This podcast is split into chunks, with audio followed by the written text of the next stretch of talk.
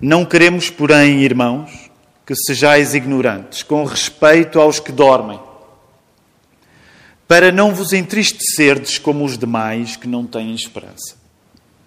Pois se cremos que Jesus morreu e ressuscitou, assim também Deus, mediante Jesus, trará juntamente em sua companhia os que dormem. Ora, ainda vos declaramos, por palavra do Senhor, isto: nós, os vivos, os que ficarmos até à vinda do Senhor, de modo algum precederemos os que dormem. Porquanto o Senhor mesmo, dada a sua palavra de ordem, ouvida a voz do arcanjo e ressoada a trombeta de Deus, descerá dos céus, e os mortos em Cristo ressuscitarão primeiro. Depois, nós, os vivos, os que ficarmos, seremos arrebatados juntamente com eles entre nuvens para o encontro do Senhor nos ares. E assim estaremos para sempre com o Senhor. Consolai-vos, pois, uns aos outros com estas palavras. Irmãos, relativamente aos tempos e às épocas, não há necessidade de que eu vos escreva, pois vós mesmos estáis inteirados com precisão de que o dia do Senhor vem como o ladrão de noite. Quando andarem dizendo paz e segurança, eis que lhes sobrevirá a repentina destruição, como vem a dor de parto a que está para dar à luz, e de nenhum modo escaparão. Mas vós, irmãos, não estáis em trevas, para que esse dia, como ladrão, vos apanhe de surpresa. Porquanto vós, todos, sois filhos da luz e filhos do dia. Nós não somos da noite, nem das trevas. Então, ainda antes de nos podermos sentar, podemos saudar-nos uns aos outros da maneira que nos é possível. Nós já nos saudámos todos aqui, mas é bom voltarmos a olhar para o rosto uns dos outros podemos voltar a ficar sentados, está em pé em sua casa ou onde quer que esteja. Uma das coisas magníficas, não sei se, uh, Mark, tu usas esta modalidade. Agora, num, num mundo de tantas reuniões, uh, tanta internet, uma das coisas interessantes é que às vezes podemos sair de casa para ter reuniões e caminhar. Não, é? não sei se há alguém, se alguém estiver a assistir a este serviço de culto caminhando, passeando, então escreva aí nos comentários, que é para a gente saber que há pessoas a louvar a Deus ao ar livre, a assistir a um serviço de culto ao ar livre, que é uma coisa que nós julgaríamos ser impossível até há uns tempos. A mensagem que vos quero pregar nesta manhã chama-se O Apocalipse não quer dar-te pancada, mas paz. O Apocalipse não quer dar-te pancada, mas paz. Ninguém consegue viver sem tentar ver aquilo que está por vir. É uma coisa natural em todos. De um modo ou do outro, nós vivemos e tentamos ter uma perspectiva daquilo que vai acontecer. O que é interessante nesta manhã, ao falarmos acerca de coisas que estão por acontecer, e é nesse sentido que estamos também a usar a palavra Apocalipse. Ela quer dizer revelação, mas também é uma palavra que é usada quando nós pensamos nas coisas que estão por acontecer. Nós, como cristãos, quando pensamos nas coisas que estão por acontecer, nós não somos impedidos por Cristo de vivermos tristezas em vários apocalipses que nos podem acontecer no futuro. Todos nós pensamos no futuro, todos nós pensamos em, naquilo que pode acontecer connosco.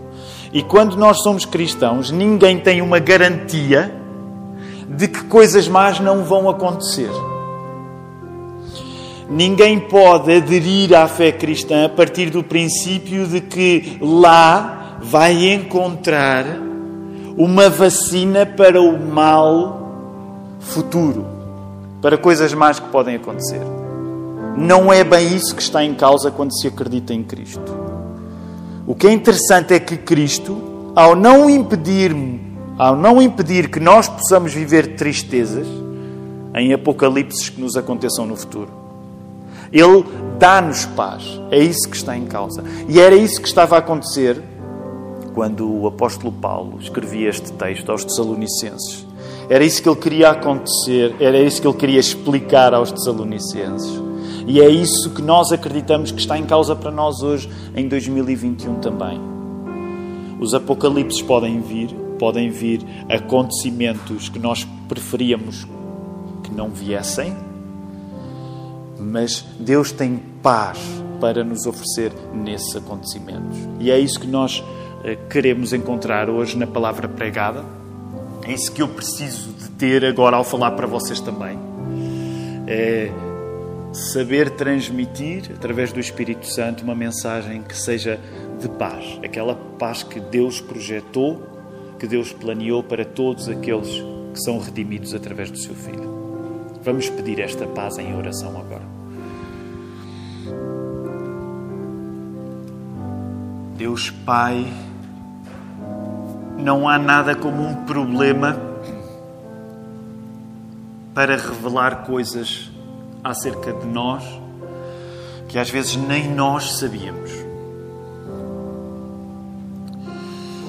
Quando acontecem apocalipses que querem dizer revelação, nós encontramos uma imagem nossa refletida que muitas vezes nos surpreende pela negativa.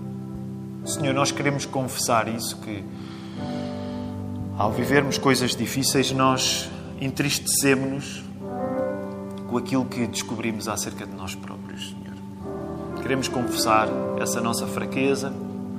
Nós queremos pedir-te, Senhor, no entanto, que essa fraqueza não seja a palavra final nesta manhã.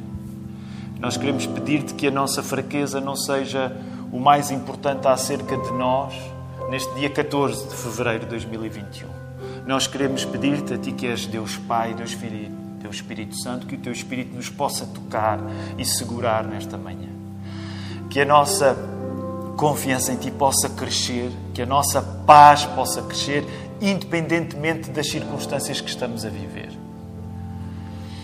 Ó oh, Senhor, nós não somos estoicos não somos pessoas que vivem dificuldades a desejar que essas dificuldades permaneçam. Nós declaramos como teus, como teus filhos, ó oh, Senhor, nós queremos pedir-te nesta manhã que tu nos alivies.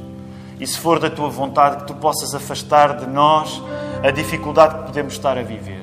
Aliás, nós continuamos a pedir-te que tu leves esta crise deste vírus, que tu ajudes os médicos, os cientistas, os governantes, todas as autoridades para, numa circunstância difícil, vivermos com paz, com mais saúde, com cura, Senhor.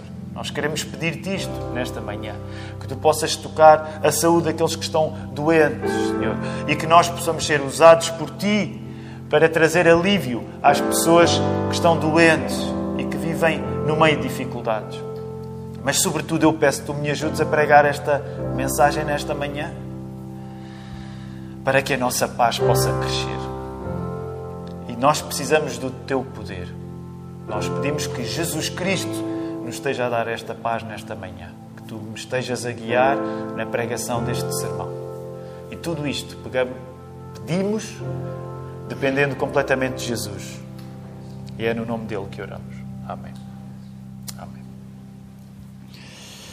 Meus queridos, nós não temos coisa pouca hoje no texto quando a equipa de pastores uh, selecionou a carta de Paulo aos Tessalonicenses, nós sabíamos que na sua riqueza, uma parte, um ingrediente desta carta é quando chegam estes assuntos uh, das coisas por vir, dos apocalipses.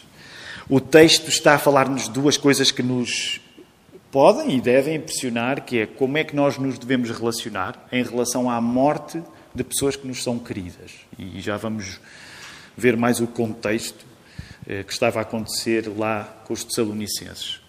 Uma primeira coisa, como é que nós cristãos devemos lidar com a morte de outros cristãos, de pessoas que nos são queridas? No fundo, está relacionado com o luto, como é que devemos viver o luto.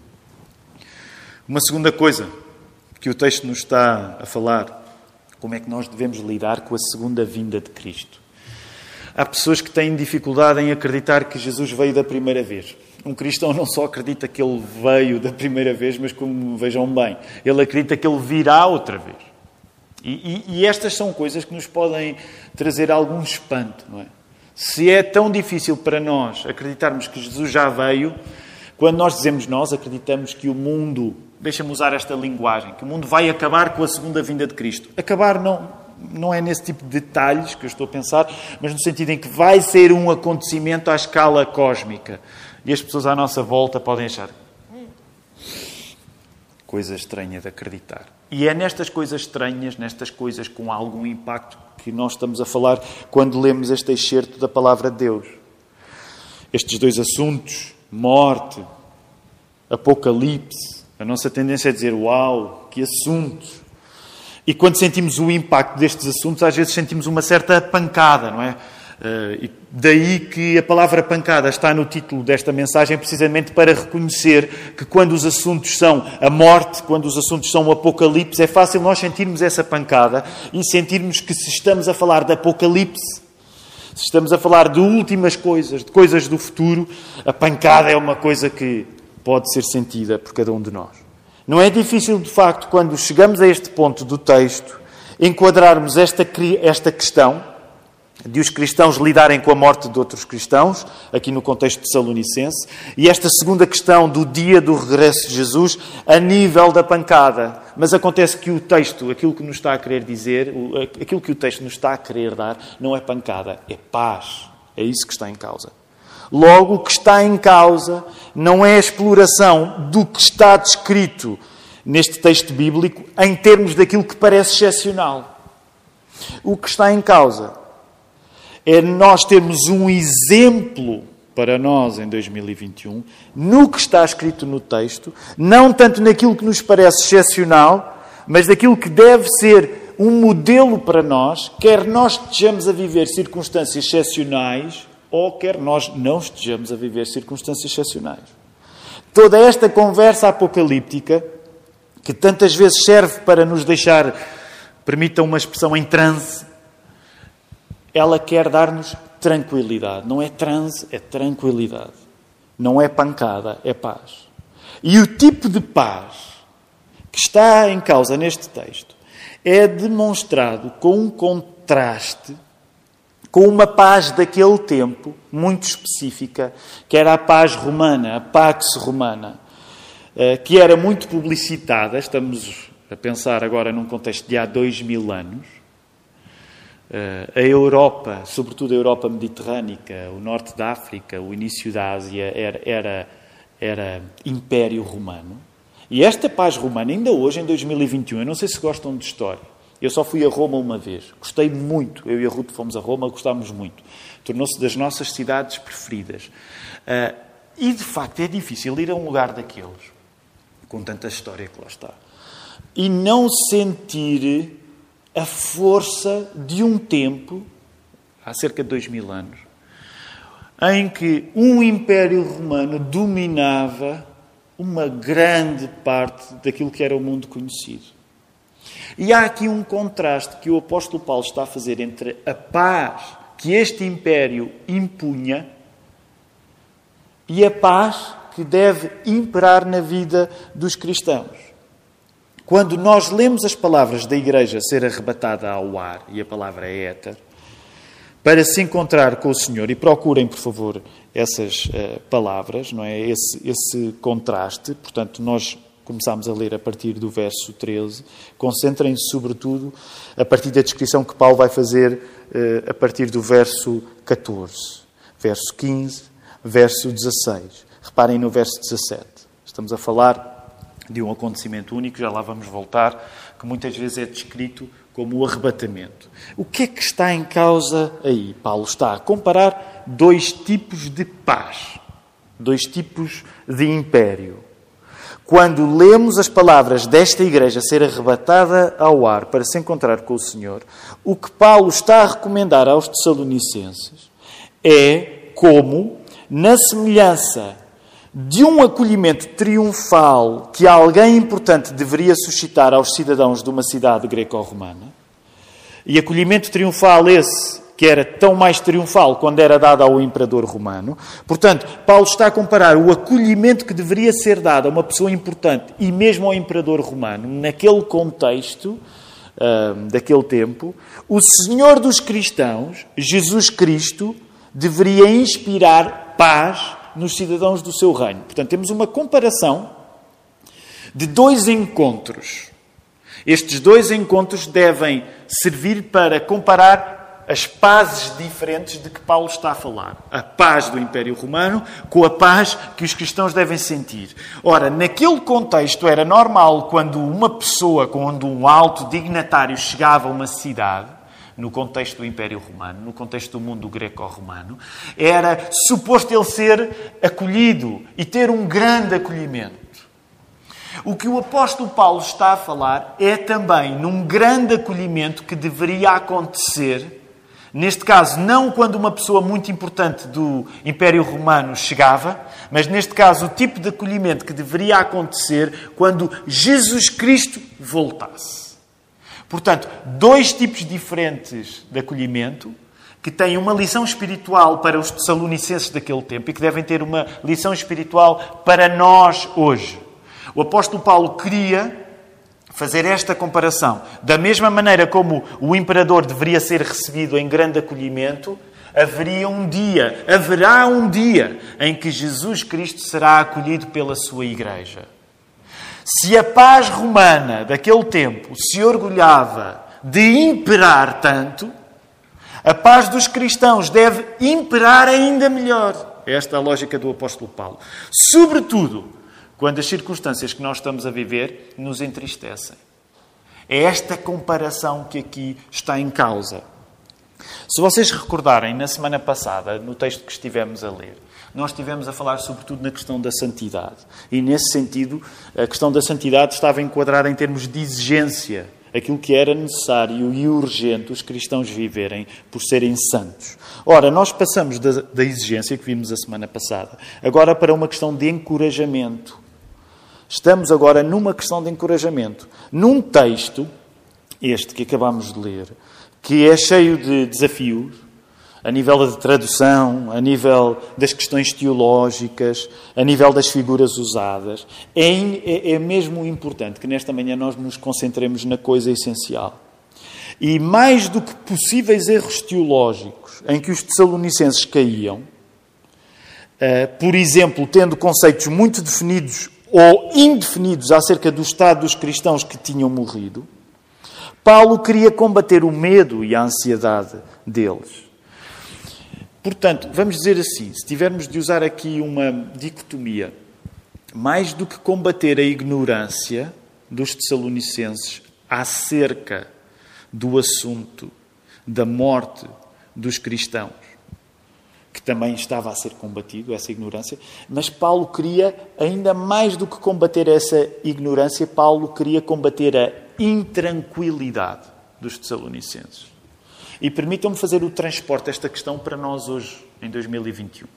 Neste texto, claro que nós devemos ganhar conhecimento, algum conhecimento das coisas que estão por acontecer. Claro que sim.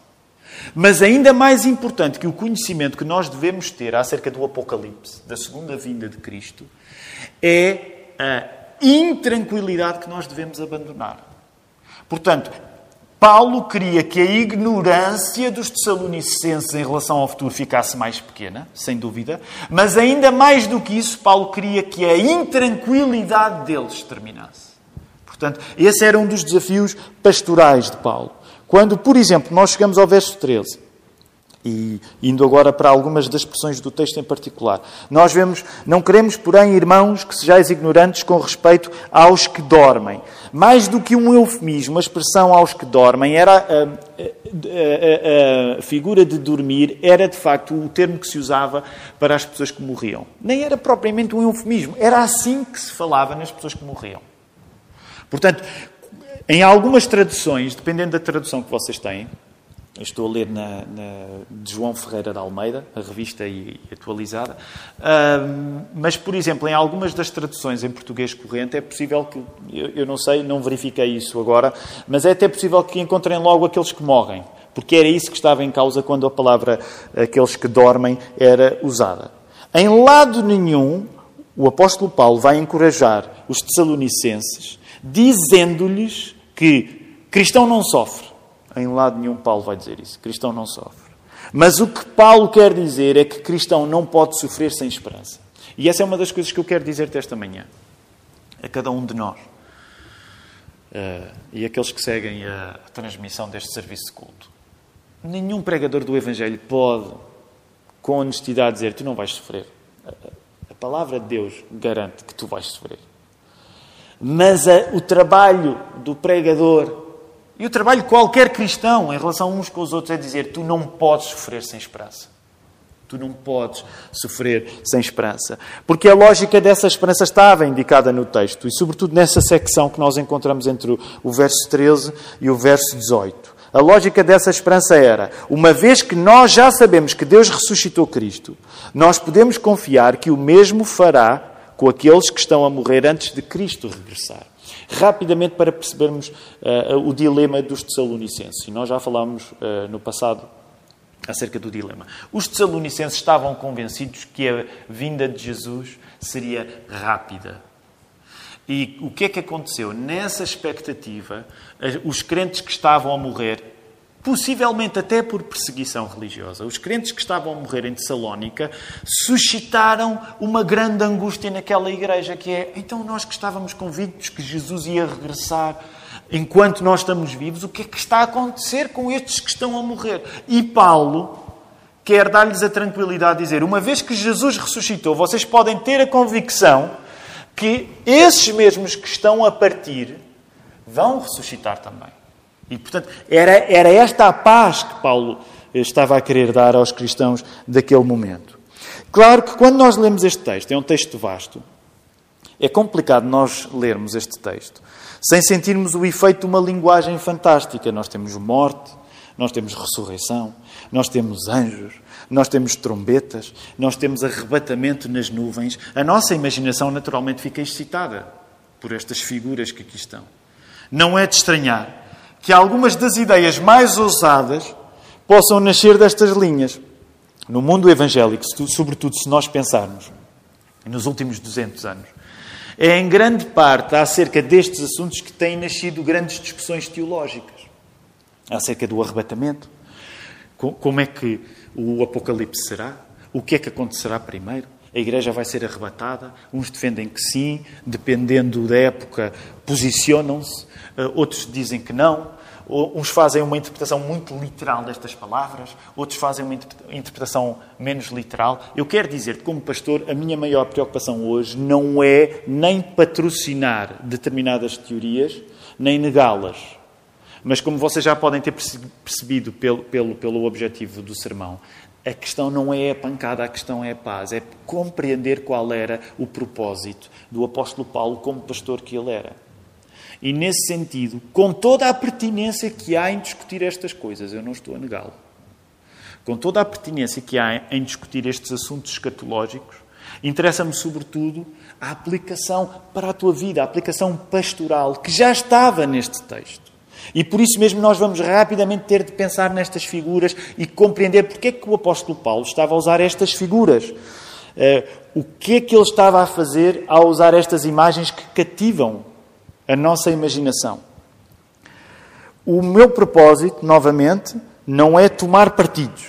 Não é isso que eu quero nesta manhã. O mais importante, que é aquilo que o apóstolo Paulo estava a fazer, não era profetizar um futuro específico, mas patrocinar paz para o presente. O mais importante que o apóstolo Paulo estava a fazer não, não era dar detalhes de como o futuro ia acontecer, mas era patrocinar paz no presente para os tessalonicenses. Portanto, permitam-me simplificar da mesma maneira. Quando a igreja cristã lê os textos da palavra acerca daquilo que vai acontecer no futuro, o mais importante não são os detalhes que nós temos acerca de como as circunstâncias vão acontecer.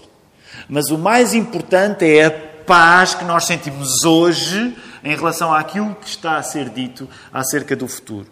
É por isso uma ironia triste que tantos cristãos percam o sossego ao ponto de zangarem uns com os outros, quando não defendem as mesmas posições, a partir de um texto que precisamente queria dar sossego às pessoas. Compreendem esta tontice. Este texto é feito para que tu te sintas sossegado em Cristo. E muitas vezes nós usamos como o contrário, para nos aborrecermos uns com os outros, para, para perdermos a paz uns com os outros. O propósito aqui não é que nós discutamos o arrebatamento. E reparem, eu estou a usar a palavra e nem sequer estou a explicá-la muito. É possível que hoje algumas pessoas, quando estão a ouvir esta mensagem, e o arrebatamento, como eu gosto de discutir o arrebatamento. Há outros que podem estar a ouvir. Arrebatamento é a primeira vez que eu estou a, usar, a ouvir a palavra em termos de um futuro que está para acontecer com os cristãos. Uh, e o meu propósito, uma vez mais, não é hoje estar a discutir posições acerca do arrebatamento.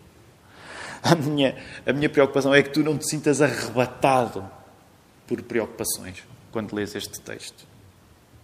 Paulo não está a construir um dogma a partir do futuro, mas a partir do futuro ele quer sacar descanso para os seus leitores.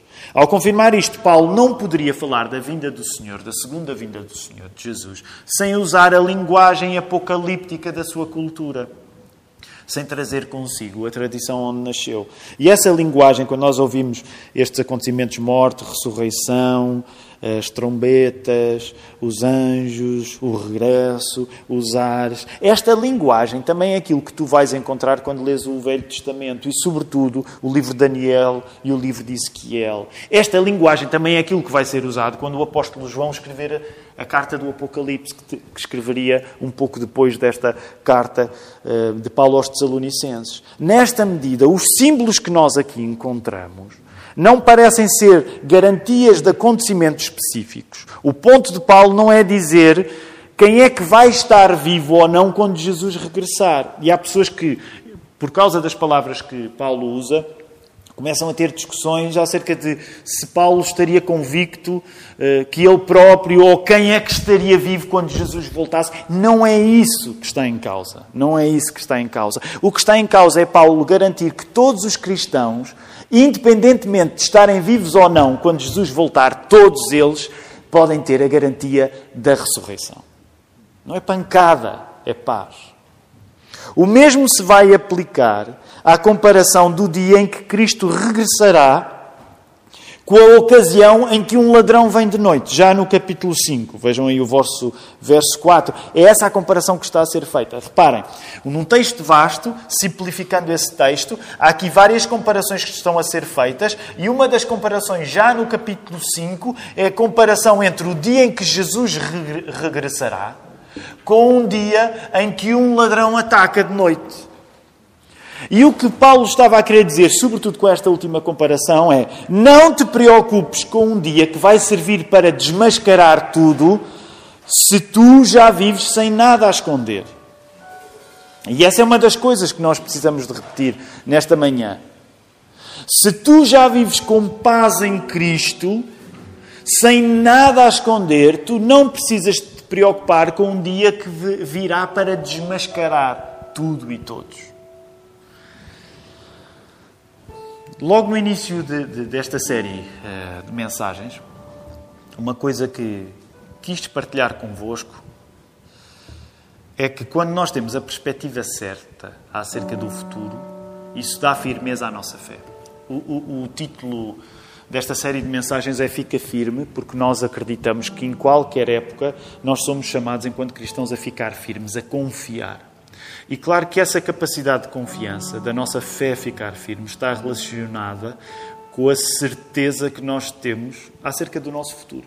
E volto ao início desta mensagem. Todos nós pensamos acerca daquilo que está para nos acontecer. A verdade é que muitas vezes caímos na ansiedade quando pensamos acerca do futuro. Aliás, há uma frase do C.S. Lewis, eu nem tomei nota dela no texto do sermão, mas uh, é, é uma ideia que me acompanha e que provavelmente muitos de nós socorrem dela. C.S. Lewis dizia que, em grande parte, o negócio do diabo era fazer-nos ficar obcecados com aquilo que está para nos acontecer, o futuro. Quando o negócio de Deus é que nós nos ocupemos daquilo que devemos fazer Portanto, o negócio do diabo é o que é que te vai acontecer? Ai, e o que é que te vai acontecer? E nós vivemos ansiosos por causa disso. E o negócio de Deus é faz, confia, faz em função da fé que tens. Também era isso que Jesus estava a dizer quando nós estudámos aqui há perto de dois anos o Sermão do Monte. Quando Jesus estava a dizer: basta a cada dia o seu mal. Tu não vais conseguir diminuir os teus sofrimentos pelo facto de os antecipar. Basta a cada dia o seu mal. Por isso mesmo, na nossa economia de cristãos, nós acreditamos que a cada manhã Deus nos dá a medida certa da misericórdia para esse dia. Hoje tu deves pedir a Deus as misericórdias para o dia 14 de fevereiro de 2021 e amanhã de manhã tu deves pedir as misericórdias para o dia 15 de fevereiro de 2021. Não vale a pena tu estares hoje no dia 14 a antecipar os problemas do dia 15. Isto não é uma forma de santificar a irresponsabilidade, mas é uma forma de nós confiarmos, nós sentirmos a paz sem vivermos obcecados por aquilo que está para nos acontecer. E a questão torna-se fundamentalmente esta: aquilo que Jesus já fez e aquilo que Jesus fará dá-te paz? Essa era a pergunta que eu te queria fazer. Pergunta essa que, ironicamente, até te pode inquietar nesta manhã. Mas é a pergunta do Evangelho. Aquilo que Jesus fez no passado, aquilo que Jesus está por fazer no futuro, dá-te paz? Em último grau, esta é a grande pergunta. Pensar no fim é sempre um teste à segurança que tu tens, ou à falta de segurança que tu tens. Em grande parte, eu acho que nós podemos simplificar e dizer que as pessoas à nossa volta, nós próprios, sentimos paz no presente desde que haja segurança no futuro. Geralmente é mais ou menos assim que nós tendemos a funcionar. Se eu souber que as coisas estão asseguradas no futuro, vivo ok agora no presente. Mas eu gostaria de chamar a atenção para algo um pouco diferente. Como cristãos, nós temos em Jesus a segurança já no presente, porque o futuro, podendo até ser agitado, afirmará a paz de um império que é muito maior do que o Império Romano foi, que é o Reino de Deus. E é com esta ideia que quero terminar e quero voltar a repetir esta frase. Como cristãos, como cristão, tu podes ter paz hoje no presente. Não tanto porque te deram a garantia de que tu não vais passar por apocalipses complicados, por momentos de revelação difíceis, por sofrimentos, por circunstâncias más. A tua fé cristã não te impede de tu ires viver coisas más no futuro, mas tu podes ter uma paz hoje porque no meio dessas dificuldades há um império a ser afirmado que é muito superior ao impressionante Império Romano. Há um imperador muito superior a todos os Césares, há um senhor muito superior a todos os presidentes, a todos os governantes que o mundo já conheceu, que é Jesus Cristo. E essa paz de Jesus Cristo, ela é possível, ela é desejável, ela está ao teu dispor já hoje. É essa paz que não se traduz em pancada, mas se traduz em segurança no meio da pancada que podemos estar a viver nas nossas vidas. E é essa paz de Jesus que eu tenho para partilhar esta manhã. E é a essa paz que eu te quero convidar nesta hora também. A paz de um Senhor, de um imperador muito maior que César, de um império muito maior do que o de Roma, o reino de Deus que a paz de Jesus Cristo te possa estar a tranquilizar nesta manhã. É a nossa oração nesta hora. Vamos orar.